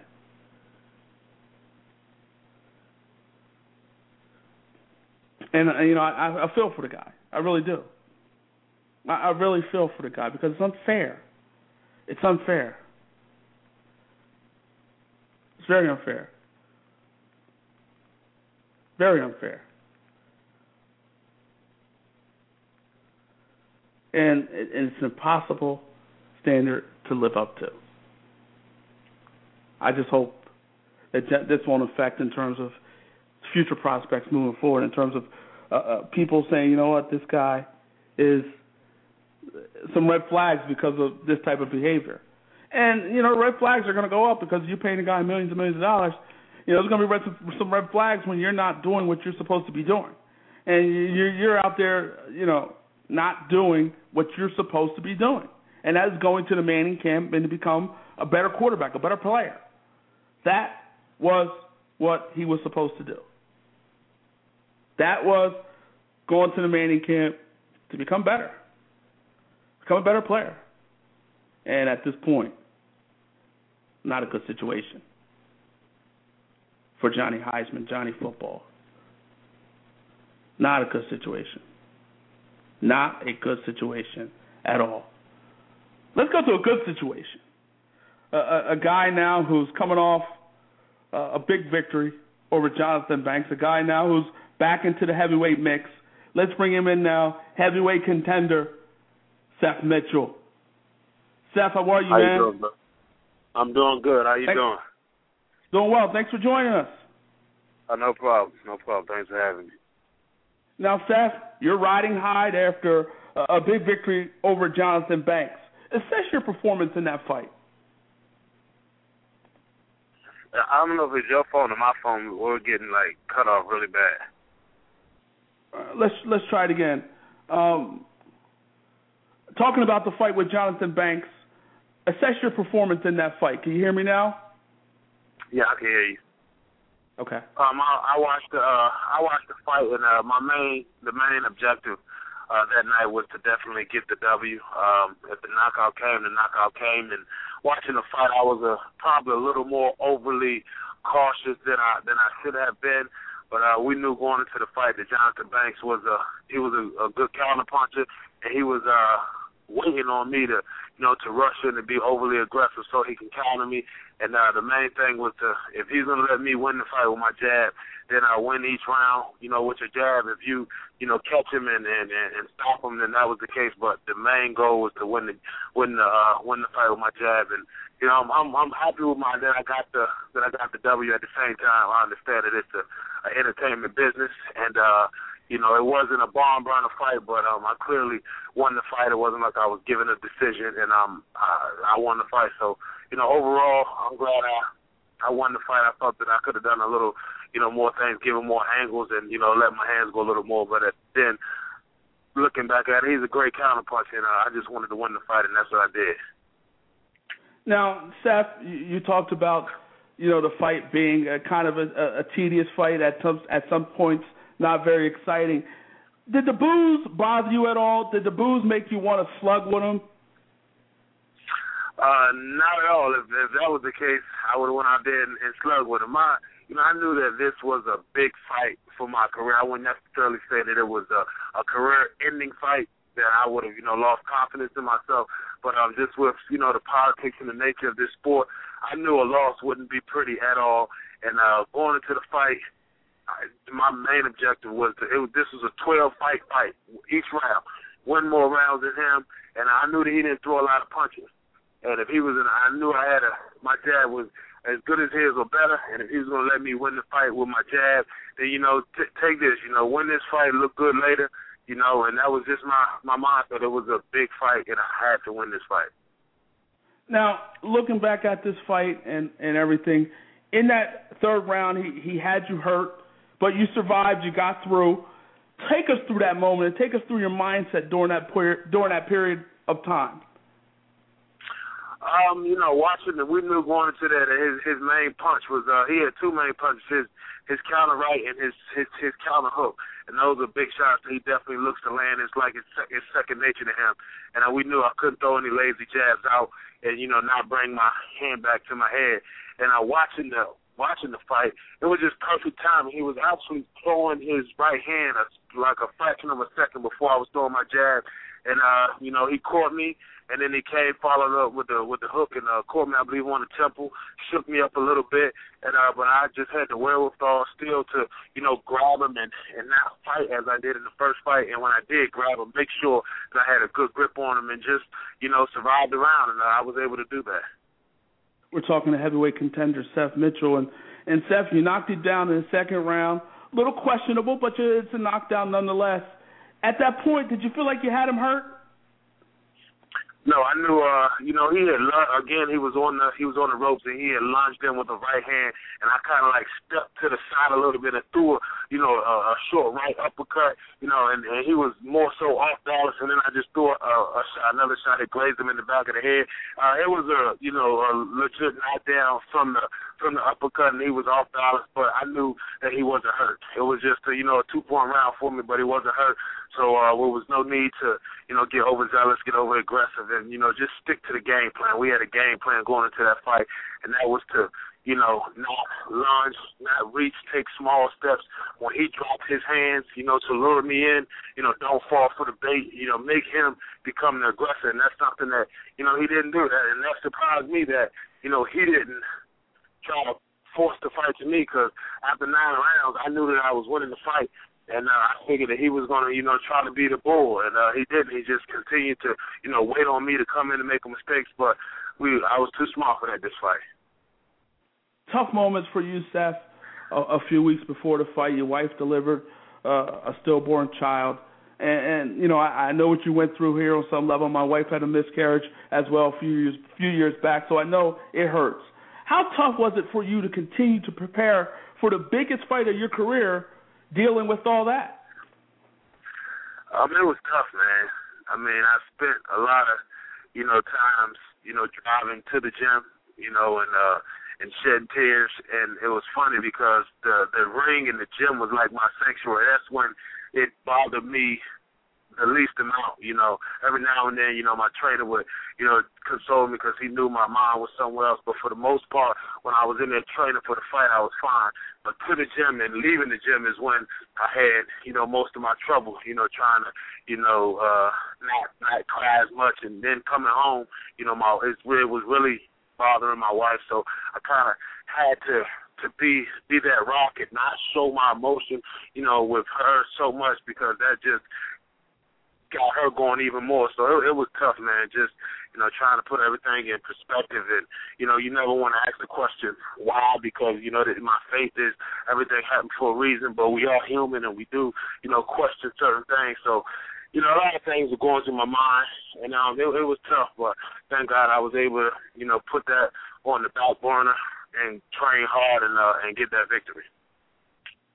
And now, Seth, and, and, and reading about this fight, Dan Rafael of ESPN wrote this.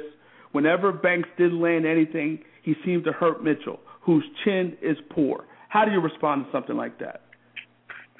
I mean, hey, it, people are going to say whatever they want to say. One thing, you know, they they it, it doesn't bother me. It, it doesn't, you know, make me lose any sleep. This is the heavyweight division. Anytime somebody get get caught right, they can get it get in trouble. But you know, you know, I was able to fight through it, and uh, you know, maybe that'll give me, you know, more fights because people think uh, that my my chin is weak, so it, it can definitely benefit me. I'm I'm not worried about uh, I'm gonna train hard, and I'm gonna be prepared for whoever I get in the ring with. Now, Jonathan Banks said after the fight that he would like a third fight. Do you see that happening? Um, I don't believe so. I don't think. I mean, if if you ask him, he didn't want to fight me but I had a rematch clause in my contract. You know, he said if I didn't have a rematch clause in my contract, he wouldn't have fought me, and I don't believe he had a rematch clause in his contract. So, you know, as of right now, I definitely I don't see that fight happening right now. I'm not saying that we can't lock horns again, you know, later on, but right now, uh, I don't see that in the future, in the near future. Now there are reports that you guys are in talks, your team are in talks with Chris Arreola for a fight, possibly sometime in September. Tell us where that stands.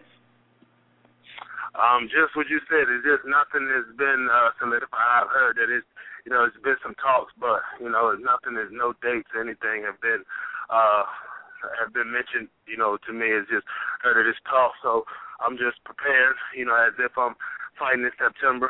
I'm uh you know back in the gym now, I'm preparing as if I was fighting in September. But you know I think that that's a that's a good fight, and uh, I would love that fight.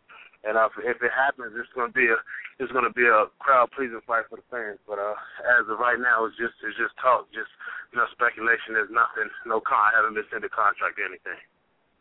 Now let's look at the American heavyweight landscape. Of course, you got your guy Tony Thompson coming off a big victory over David Price. You got Bryant Jennings out there, Wilder out there, to name a few. Where do you see yourself in terms of the American heavyweights? Oh, I see myself being mentioned, you know, with the the top of the American heavyweights. Uh, you know, all of those were, you know, good fighters that you just mentioned. But you know, I I feel that you know I can, you know, bang with all of them. I feel like all my name should be at the at the top of the list. And now, moving forward now, Seth, obviously you said you're going to fight in September, and at this point you're not sure who it will be. How many fights do you think you're away from from going after the Klitschko brothers? Um, I, I believe another, you know, one or two victories, and um, I, I believe that I would have earned my shot. You know, granted, I, you know, I have to win those fights, and I have to look impressive, but um, that will put me at uh, either, you know, 26, or 27, or 28 one and one, you know, and I believe I, I, I put in my work and I, I would deserve my, my shot at the title. And uh, when that opportunity comes, we're going to put together a great training camp, and I'll be ready.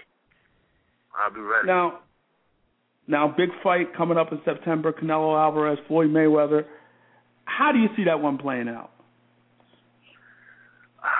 Um, I see Floyd winning. You know, um, I think uh, Alvarez. I, I like Alvarez a lot. He's one of my favorite fighters. But man, Floyd is a master, man. He's a he's a technician, and you know, after the first three or four rounds, seems like he figures he figures his opponent out, and then it's just easy work after that. So, you know, I see um, it being a, a crowd pleasing fight, but I see Floyd winning. He's just a boxing genius. I mean, he figures it out. After a couple rounds, it's just like, wow, this fight's over. You know what I mean? He just exactly. figures it out, and that's the beauty of Floyd Mayweather. Now, now, Seth, you are big on Twitter. Where where can fans connect with you on Twitter? They could at Seth Mayhem forty eight. At Seth so Mayhem forty eight, they can they can connect with me. Fans connect well, with excited, this man. I'm excited about that. I just wanted. I'm excited about the future. You know, it's a lot of you know things like you know being said as you mentioned. You know, Steph is. You know, they they basically writing my obituary, but I'm still breathing, man. I'm still breathing, right. so I'm I'm excited, and I, uh, you know, I, I like having my back against the wall. Like and and it, it is, it definitely is out there. I mean, there is a perception out there that the obituary is written for Seth Mitchell. At this point, he cannot get to the Klitschko level. I mean, uh, does that bother you at all, or like you, you just relish it, you love it? Uh, I relish it. You know, hey, you know, I, if you ask anybody, I'm not supposed to be as far as I've gotten. I, I, I'm never supposed to get as far as, as far as I've gotten so far. So I mean, they people gonna say what they want to say. So uh, it doesn't make me, you know, lose sleep. It actually it motivates me. So you know, we'll we'll, we'll see when the final chapter is written. Seth, pleasure talking to you, man. Wish you nothing but the best of luck moving forward. Let's do this again. Yes, sir. Thank you, brother. Appreciate it. Take care. Seth Mitchell, heavyweight contender, and we'll see what happens with Seth Mitchell moving forward. That's a, that's the big question. That's the big question with him. Can he a take a punch, a heavyweight punch, and, and, and will he bounce back from you know the Jonathan Banks, the first loss? I mean, it, it happens in boxing. It happens. You know, it's the nature of the sport. It's the nature of the situation, nature of the beast. It's just the nature of the beast. it's just the nature of the sport, and, and you know, it's a it's a contact sport. It's a contact sport, and sometimes with that contact and, and heavyweight contact, people go down, people get hurt.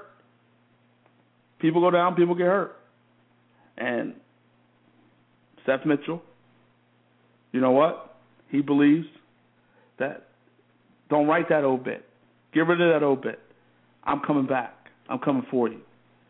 and I'm going to be the next best thing in the heavyweight division. We shall see what happens with Seth, Mayhem, Mitchell. And uh, you know the thing about it is, you know, with him, people were riding high. You know, he was he was knocking guys out, getting guys out of there right away, and then ran into Jonathan Banks, and a lot of people started to question this man. A lot of people started to question his ability, started to question him as a fighter. It's a good opportunity for him to move forward. I would love to see him fight Arreola. I, I think it would be a great fight. A great fight. Great fight. I would love to watch it. Love to see it. Love to see it. I hope it happens. I hope it happens. We're trying to get Jaclyn Betham on the line. Um, she may have ran into some kind of technical difficulties. Um, we're trying to get her on the line. Um, maybe a situation we're going to have to reschedule. Um, and hopefully we can work that through. I want to end the show talking about the whole Trayvon Martin case and very, very big time case, a case that got and garnered a lot of attention in in all facets of life. The sports world, no different. I mean, a lot of attention in the sports world. A lot of people in the sports world talking about it. Let's look at some tweets that went out immediately after the verdict. I mean, you got guys like Damien Woody, former NFL player. I don't wish no harm on no man. Revenge won't bring, bring back Trayvon Martin. You have Jason Whitlock. I don't think it's fair to follow an unarmed child, lose a fight, and then shoot him. I'm sad Zimmerman not held responsible. Seth Curry. Wait, he gets his gun back. Seth Curry watched a lot of the case. Though manslaughter was definite, thinking about everyone involved, especially the Martin family. I mean, the list goes on. on Kendrick Perkins. The American justice system is a joke. Swin Cash. These tears right now in my eyes are for Trayvon's family, for my nephews, for my unborn son. God willing, one day. This is hard to bear. Warren Sapp. Don't forget to set your clocks back 50 years before you go to sleep. Tonight, Derrick Coleman. I guess they're paying us back for OJ. Peter King, no culpability for Zimmerman. Now, how can that be? I mean, a lot of people in the sports world tweeting out and talking about the situation. A lot of people. Um, you got Tobias Harris. Harris. Wow, my thoughts and prayers go out to the Martin family. Jared Sullinger, my heart and soul goes out to Trayvon's parents. I feel their pain. Unlike a lot of you ruthless people, have a heart and it feels for them. Anthony Davis, crazy. Jamal Crawford, I'm still in shock. Brendon, Ayanbadejo, I guess murder is okay. Chris Paul, wow, prayers out to the Martin family. Josh Scobee, dear pro athletes, stay off Twitter regarding this verdict. Sincerely, you're welcome. Might not be a bad idea. Dwyane Wade, wow, stunned, saddened. As a father, someone make sense of this verdict for me right now, please. Don't worry, I'll wait. I mean, a lot of various tweets coming about coming out after the situation with Trayvon Martin and about this whole situation. Here's my take on it. I mean, the reality is, you know, this was a volatile case, but this was a tough case to prove. It just was tough to prove. We couldn't figure out who was saying help.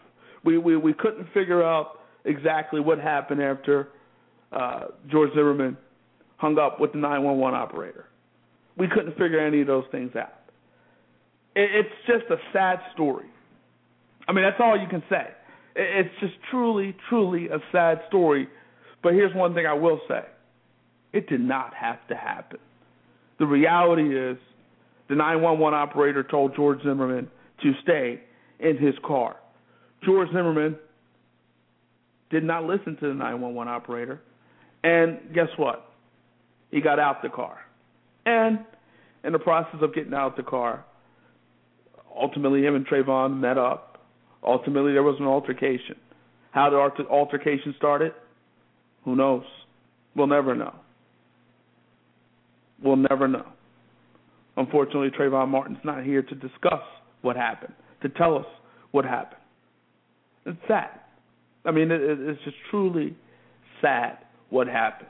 Whether you're on the Zimmerman side, whether you're on the Martin side, whether you felt Trayvon was the instigator, maybe whether you thought Trayvon was the aggressor, whether you thought all those things. The reality is that it's sad and it didn't have to happen. It did not have to happen. If George Zimmerman would have stayed in his car on that night, on that night in February, if he would have stayed in his car, we would not be talking about this. We would not be talking about such a divisive topic. I mean, this topic is has divided the country right down the middle in terms of white and black. It's divided the country. But the thing about it is this. Here's the thing.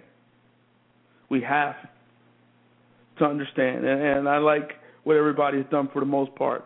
People have protested, but they've been very peaceful about it. People have been very peaceful about this whole thing. And the thing is, the state, it was a hard case to prove. Manslaughter, second degree murder, it was hard to prove. There just was not enough. And, you know, not guilty doesn't mean innocent. Not guilty has never meant innocent. Not guilty is just that, not guilty. But doesn't mean innocent. And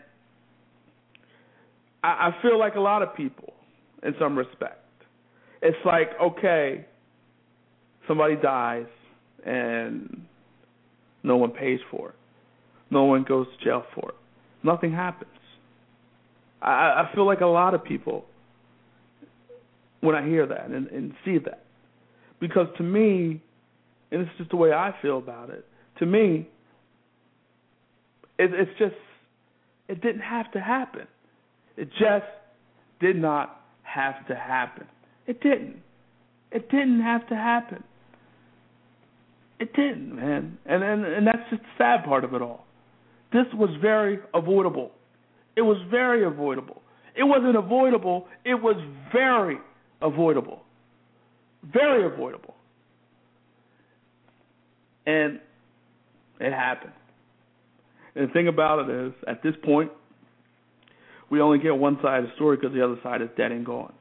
Trayvon Martin was profiled because he was black. He was profiled.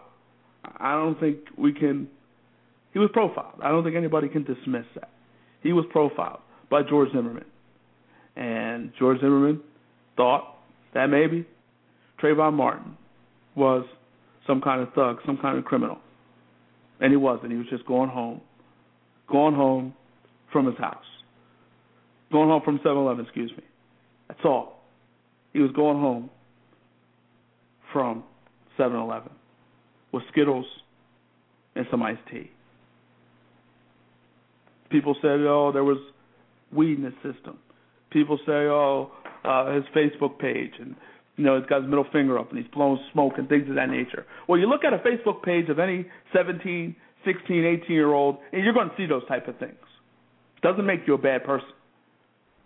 Does not make you a bad person. We're going to see those things on a, a, teenager's Facebook page. That's just the reality of life.